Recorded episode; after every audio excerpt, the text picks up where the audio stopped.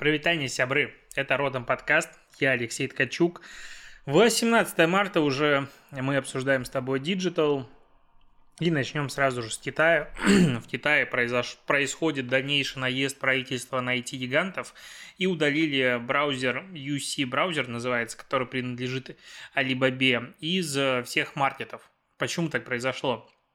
Формальный как бы поводом для этого стало то, что э, в браузере была реклама, которая вводила людей в заблуждение, потому что поисковик позволял частным медицинским клиникам использовать в качестве ключевых слов названия крупных государственных больниц. По факту это произошло через день после того, как э, председатель КНР Си Цзиньпинь, слушай, я всегда думал, что какие же бедные дикторы на вот, телевидении, новостях, которые постоянно вынуждены произносить какие-то сложные фразы, э, сложные имена, фамилии и названия.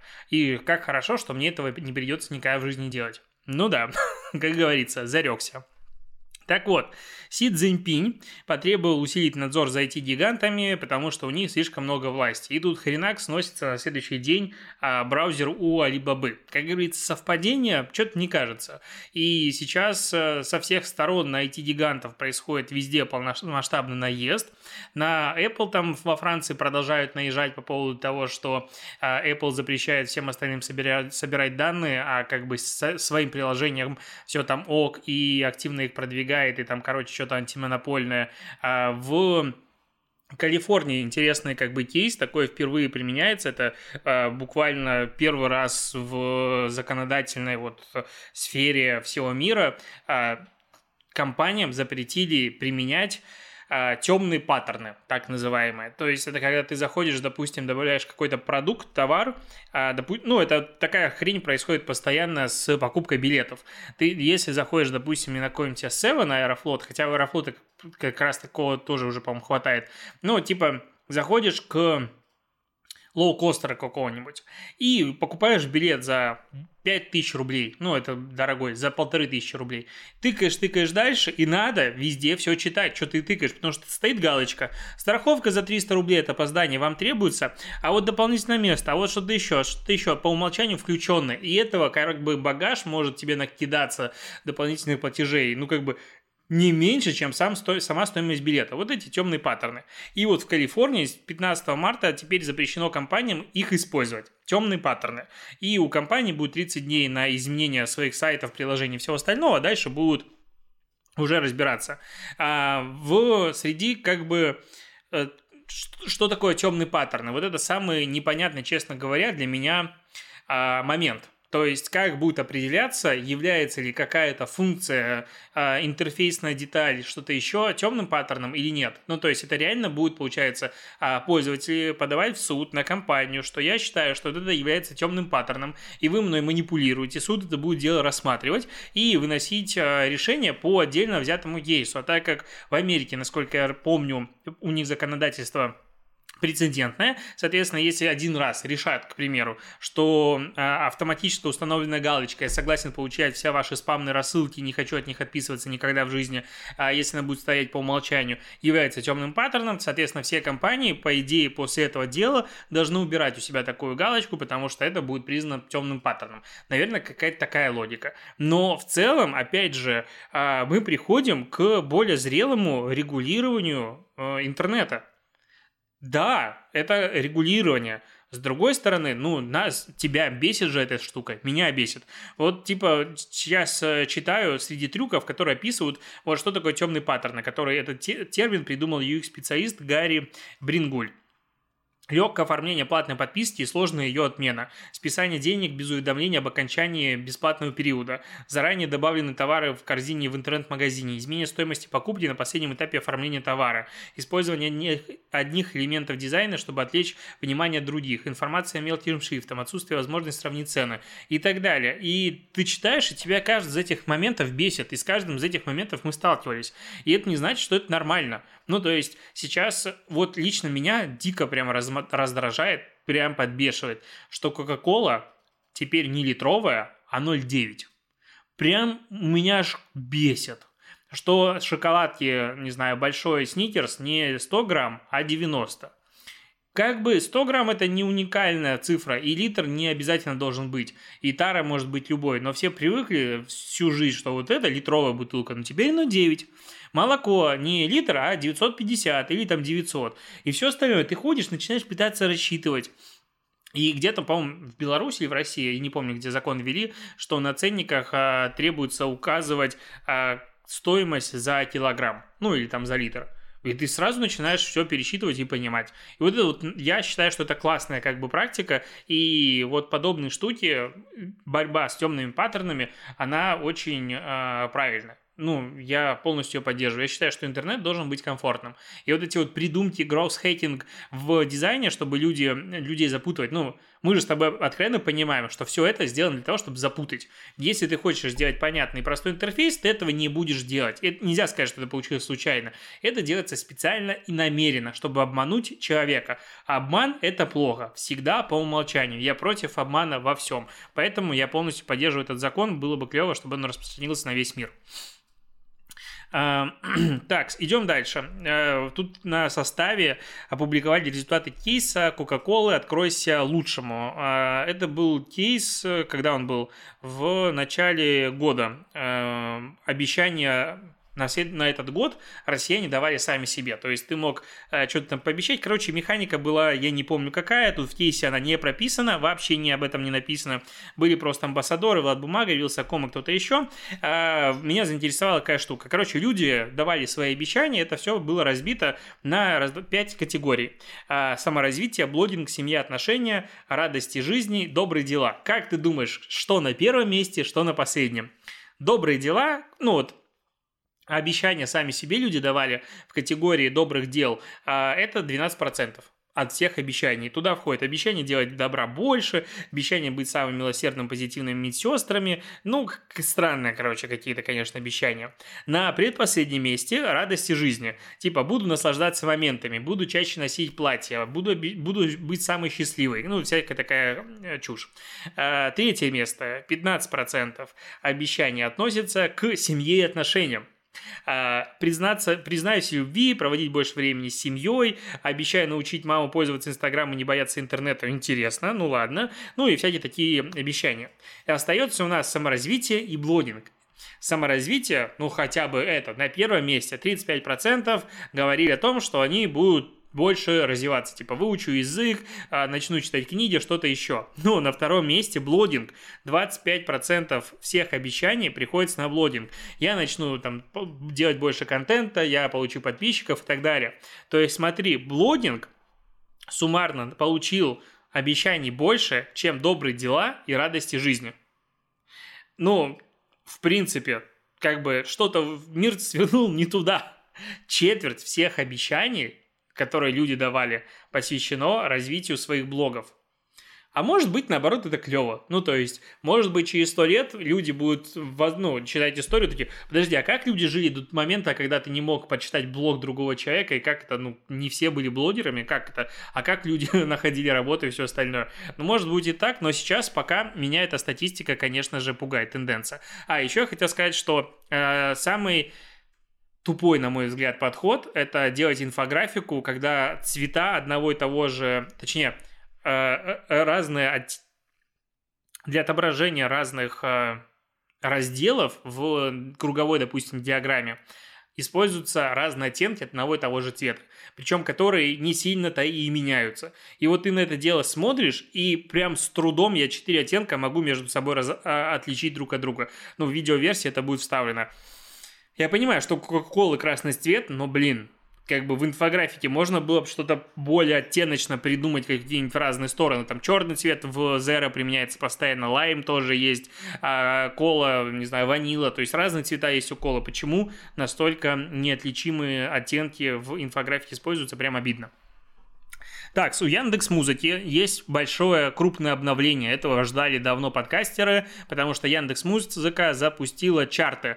А чарт состоит из 50 подкастов, обновляется ежедневно в автоматическом режиме. Теперь можно зайти и увидеть самые популярные подкасты в своей стране. А, в 11 странах запустилась, а, ну, в СНГ и Израиле этот чарт. Клево Прям вообще восторг. А мы сегодня для нашего Mave Digital разра... ну, разбирали как раз интерфейс того, как будет выглядеть мониторинг позиций чартов в Apple подкаста, который мы а, пилим, и я надеюсь, что в относительно близкое время мы его выпилим, ну, сделаем полноценный, потому что сейчас есть такой тестовый небольшой разделчик. И это клево. Вот, поделился тоже новостями Мэйв, потому что развивается. А, Facebook подтвердила вот, кстати, интересно, что иногда Facebook пишут «подтвердила», потому что это социальная сеть или платформа. И то, и другое – это типа женский род. А здесь э, на составе Facebook подтвердил. И мне почему-то всегда Instagram подтвердил, Facebook подтвердил, Google подтвердил. Почему-то я эти а, IT-гигантов, IT-компании расцениваю почему-то в мужском роде.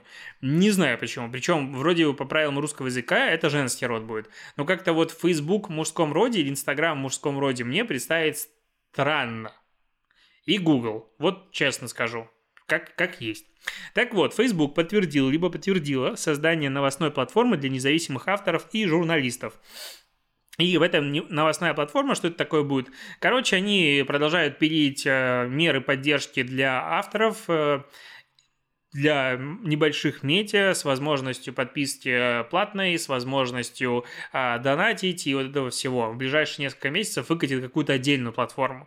Я просто наблюдаю за тем, сколько за последний год Facebook сделал движений в эту сторону, выпустил какие-то там свои бейджи, выпустил какие-то звезды. Все это не заработало в полной силе, никому нахрен не надо. Выкатывается еще одно обновление, которое частично дублирует прочие функции. Такое ощущение, что Facebook настолько большой и настолько много в нем работает параллельно команд, что они сами не знают, что они делают и зачем вообще. Ну, то есть какого-то роудмапа общего как будто бы нет, потому что в Фейсбуке безумное количество дублирующих друг друга а, кнопок, а, разделов, и когда ты смотришь на это все, охреневаешь просто. Ну, то есть, Creator Studio, его выкатили, по-моему, год назад, и уже его обновили дизайн. Ну, то есть, есть полностью. Вот у меня есть ощущение, если что-то ты делаешь, и это бета-версия, и ты полностью меняешь сразу же дизайн, вообще все перерисовываешь, ну, что-то, значит, на стартовом этапе было либо плохо спланировано, либо плохо нарисовано. Ну, потому что так не должно быть. Ну, не должны быть редизайны крупных проектов вот сразу же выходить. Короче, странная история, но что в этой новости самое главное? То, что платформы продолжают активно бороться за авторов контента, за контент-креаторов. А, и это клево, это было прописано у меня в трендах на 20-21 года. А, действительно, платформы уже давно понимают, что они существуют и они интересны благодаря авторам, которые создают там контент. Да, с одной стороны, другие друзья, социальные связи и все остальное, но если завтра все классные самые блогеры, за которых ты подписан, уйдут на какую-то новую платформу, скажут, мы будем теперь публиковать контент только там ты с большой долей вероятности, как и я, перейдем на эту платформу. Ну, потому что, что бы нет. Ну, то есть мы будем пользоваться параллельно, а дальше уже посмотрим, как все будет развиваться. То есть, в целом, э, лидеры мнений, они именно лидеры мнений. И это люди, от которых зависит полноценное функционирование э, любого интернет-ресурса, который заточен на Web 2.0, так называемый, на пользовательский контент. И сейчас платформы понимают, что есть активная фаза борьбы за создателей контента. Кто-то там выкупает права на этих контент, на создателей контента и перекупает их за большие деньги, как это было с э, стриминговой платформой э, Microsoft и Twitch. Но э, эти ребята просто предлагают больше функций для того, чтобы люди могли взорвать на своем контенте. Я тут, кстати, зашел в очередной раз на мою просто боль. Ну, я напоминаю, что идея развивать Paywall у меня по-прежнему активна, и я про нее, в ее сторону лежу. То есть я лежу в направлении, ну, типа лежа лежу, а, в направлении создания Paywall Media полноценного. У меня все готово к этому было, а, пока а, Яндекс Касса, точнее Юкасса уже теперь не закончила работать с нерезидентами, а я не резидент, поэтому я поеду получать вид на жительство. Ну, мне его уже выдали, мне его забрать осталось. И тогда я оформлю себе наконец-то ИП, стану резидентом и смогу все-таки эту штуку себе сделать, если тебе вдруг было интересно. Но почему я про это начал говорить? Потому что есть прекрасный прекрасная платформа, которой я, которой не пользовался, но я обожаю. Называется Ghost. ghost.org. А, это платформа для создания сайтов, блогов. Аналог WordPress, назовем это так.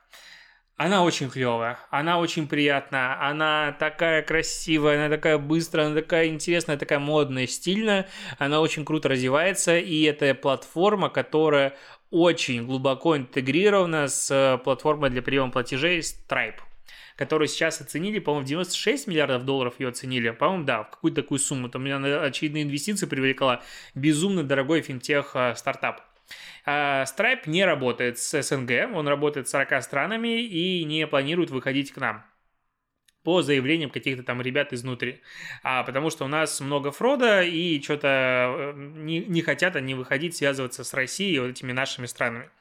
А, при этом если бы у нас подобная штука была, ты берешь просто, подписываешься, там дешевые тарифы, можно на бесплатном тарифе начинать работать, а делаешь ГОСТ, там нативно интегрированы все функции, которые нужны для того, чтобы делать крутой контент и классно оформленный. А можешь отдельные блоки закрывать под Paywall, типа хочешь плати за подписку, хочешь не плати, читай остальную статью и все остальное. Все это между собой так все красиво сделано. Это сделано на ноде, под которой ты разработчика хрен найдешь за вменяемые деньги, и даже за невменяемые деньги не найдешь. И, короче, есть много препонов в переносе блога на эту штуку. Я очень активно смотрел в эту сторону, но честно, если бы мне сейчас надо было заводить блог, я бы, скорее всего, не делал его на WordPress, а делал бы на госте. Потому что в целом из коробки он выполняет большую часть функций, что-то дальше можно придумать. Но вот Stripe этот, очень хотелось бы иметь возможность его э, себе завести и все это дело развивать, потому что реально очень крутая штука. Прям кайф, да, кайф. Ладно, помечтали, хватит, переходим к Клабхаусу. Тут продолжают все эксперты, медиа писать о том, что Клабхаус умирает, смотрите, падает аудитория, все ужасно. Мы же говорили, что Клабхаус не взлетит, и он не просуществует, и, короче, это мертворожденный голубь, допустим, так назовем. А при этом в долине почему-то считают по-другому, им, во-первых, и денег дают, а во-вторых, еще один э, крупный топ-менеджер перешел работать в Клабхаус. Бывший музыкальный э, менеджер Инстаграма, которая руководила э, медиапартнерствами. Э, подожди, нет, как это называется? Чем она занималась? Э, да, музыкальными партнерствами в Инстаграм она занималась. В Инстаграм, э, ну, логично сказал, в Инстаграм она занималась в Инстаграме музыкальными партнерствами. Ее зовут... Э, как ее зовут? Фадия Кадер. И она теперь переходит работать в Клабхаус. Ну, клево, люди, классные специалисты все больше и больше переходят работать в Clubhouse, она будет заниматься медиапартнерствами здесь и с музыкальной отраслью в том числе, и э, будет развивать эту платформу. Ну и хорошо. Если взлетит, прекрасно. Если не взлетит, она же не моя, чем мне расстраиваться? А, знаешь, что забавно? Uh, многие люди, которые там твердят, что Clubhouse ужасное говно и не взлетит, не так рьяно доказывают тебе, допустим, мне, как пользователям Clubhouse в какой-то мере, типа, вот он не взлетит, ну, не взлетит и не взлетит. Ну и что с этого? Я, как пользователь, ничего не потеряю. Я так кайфанул от общения. Мы реально кайфанули. Даже набрали аудиторию. Ну и не, умрет завтра. Ну ничего, ничего не изменится в моей жизни. Не потеряю. Но как бы те, кто не пошел туда общаться из принципа, а не из-за того, что у них, допустим, у меня iPhone или инвайта не было. Это странно. Так, а, поговорим про Альфа-банк. Тут Альфа-банк же нанял на работу себе Моргенштерна а, и сделал его, как он называется, директором по работе с молодежью. Это новость пару дней назад как появилась, и что-то общественность не особо возрадовалась этому, потому что хейта очень много, потому что как бы одно дело, когда Альфа-банк дал э, Моргенштерну 10 миллионов, и тот снял клип, который никак Альфа-банк не контролировал, и выложили на канале у Мартинштерна, и типа все окей, ну, хорошо. Другое дело, когда Альфа набирает, берет себе на работу Моргенштерна и говорит, ты должен привлечь нам, по-моему, 100 тысяч карт новых, а, и по умолчанию он получит, по-моему, 15 миллионов рублей, а если справится со своей работой, то, по-моему, еще 15 миллионов рублей. Какие-то такие цифры я точно не помню а, за какой-то промежуток времени. И типа вот он будет придумывать активацию. И в этом случае уже как бы Альфа-банк поддерживает так или иначе не просто творчество Моргенштерна, которое провокационное, эпатажное и все остальное, но и тот клип, и тональность общения, и все остальное. Потому что он его берет своим амбассадором для общения с молодежью. И как бы альфа, получается, молодежь видит как людей, которые фанатеют от Моргенштерна, а они фанатеют.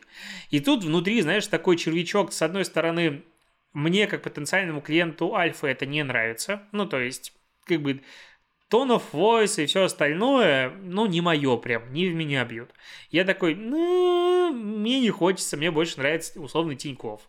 А с другой стороны, потенциально объем аудитории огромный, и это растущая аудитория, которая, а, ну, допустим, даже школьники, назовем так, типа, самая большая аудитория Моргенштерна, школьники, часто это ему упрекают. Но те сегодня не школьники, завтра студенты, послезавтра они уже не студенты. И они откроют, допустим, свою первую карту в Альфе, потому что она будет появляться постоянно в его клипах и все остальное. То есть, возможно, это работа на будущее, и это очень крутая акция. А, с другой стороны, люди сейчас это не особо одобряют, хейта много в соцсетях, и поэтому Альфа выпустила пресс-релиз, который говорится, что да, очень большой накал страстей, и чтобы его как-то сбавить, мы выпускаем видос с Ургантом и щеночками. И там куча белых лабрадоров ползает по э, Урганту, и он их тискает. Ну, это странная тональность коммуникации как-то, как-то, как-то, знаешь, когда Альфа раньше такая она была, и вроде бы и молодежная, но и строгая. У них были амбассадоры крутые, все там красные носки, все это мы дело помним. И это был такой прям стиль на человеческом языке, на человечном общается банк, но при этом так красиво и стильно. То сейчас это какой-то начинает скатываться постепенно в трэш. Возможно, наверняка, все-таки у топ-менеджмента и э, бренд-менеджеров есть объяснение, зачем и как это все э, работает, куда это все двигается. А, так, свернемся к Рунету Роскомнадзору. Ты думал, у меня новостей сегодня не будет про Роскомнадзор? Пфф, как бы не так. Короче, Роскомнадзор потребовал от Твиттера удалить аккаунт МБХ Медиа. Почему? Потому что э, в аккаунте МБХ Медиа появилась какая-то были размещены материалы «Открытая Россия», которая признана нежелательной на территории России. И типа все, давайте удалим срочно аккаунт. Кроме того, Роскомнадзор потребовал заблокировать аккаунт Ассоциации школ политических исследований при Совете Европы, проект «Сетевые свободы», правозащитные группы Агора, асоци... А, вот, да, все. И вот как бы в данном случае Роскомнадзор выглядит очень тупым, э, тупой организацией. Мне очень хочется ее защищать иногда, ну, потому что есть ощущение, что все-таки не, не дебилы же там все везде работают сплошные. Но как бы до этого у них была позиция достаточно выигрышная. То есть есть требования закона, которое систематически не выполняется Твиттером. Очень долго была претензия к Твиттеру и другим платформам у Роскомнадзора. Допустим, какое-то детское порно они все же нашли и типа удалите. И вот на это можно было бы давить и ждать, пока Твиттер согласится. Твиттер продавился, окей, э, допустим, все произошло хорошо. И вот после этого тогда уже давайте давить свои политические какие-то предъявы и все остальное. Но сейчас, когда Твиттер просто плюет и ничего на это, ну, не обращает внимания, по сути, на требования Роскомнадзора, ты им просто на блюдечке подсовываешь объяснение, почему они должны идти на уступки ужасной и кровавому режиму Российской Федерации и всему остальному, потому что ой-ой-ой, надо удалить политические аккаунты. И вот в этом случае все, общественность вся сразу же, сразу становится на сторону Твиттера. Если раньше еще кто-то мог сомневаться, так все как бы все очевидно и все понятно. И нам с тобой понятно, что к этому бы дошло. То есть мы, взрослые люди, понимаем, куда двигалось. Но, блин, почему прямо сейчас? Вот это так странно. Ну, я уже не говорю уже абсурдность требований, и вот это вот все, как-то все катится плохо, и вообще сегодня Роскомнадзор заявил, что не исключает возможность замедления всех социальных сетей, потому что все плюют на закон Российской Федерации. И здесь тоже понятно. Но неужели так топорно, чопорно, как сказать, топорно вот этим надо заниматься? Прям так как-то ужасно. Что еще рассказать? Intel сняла, сняла или снял ролики с персонажем пародии на Mac из рекламы со сравнением Apple и PC. Вот я прочитал залог, заголовок и ни хрена непонятно. А, помнишь, ну, если вдруг помнишь, в 2000-х была очень знаменитая, можно назвать ее гениальная, хотя мне особо она не нравилась реклама, а, сравнение Apple и PC. И там был актер, точнее пара, один такой молодой современный, а второй э, отстойном костюме, ну не знаю, клерк. А, и вот молодой классный он был Mac, а клерк был PC. И они делали сравнение, кто классный. Типа переходи на сторону Mac.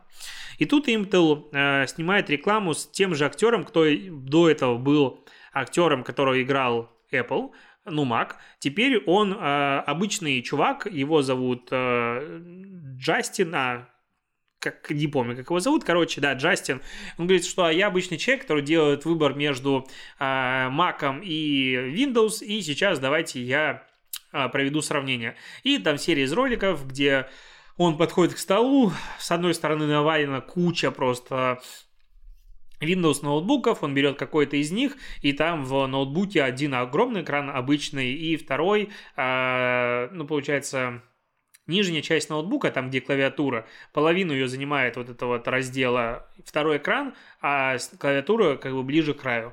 Такой, вау, вот это да, и такого никогда не видел. А на Маке типа такого нет. Или вау, этот Windows ноутбук, он умеет гнуться в другую сторону, и теперь вау, это не просто ноутбук, это планшет, а теперь ноутбук, а теперь планшет. А потом берет Mac, типа, о, это просто ноутбук. А, если ты хочешь, чтобы это был планшет, вот докупи себе iPad, вот докупи к нему стилус, вот докупи к нему чехольчик, вот докупи к нему все. Ну и вот такой странный стёб. И, типа, еще он часто делает акцент на том, что «О, это же Windows на Intel», и, типа, классно, меня по лицу узнал распознавание.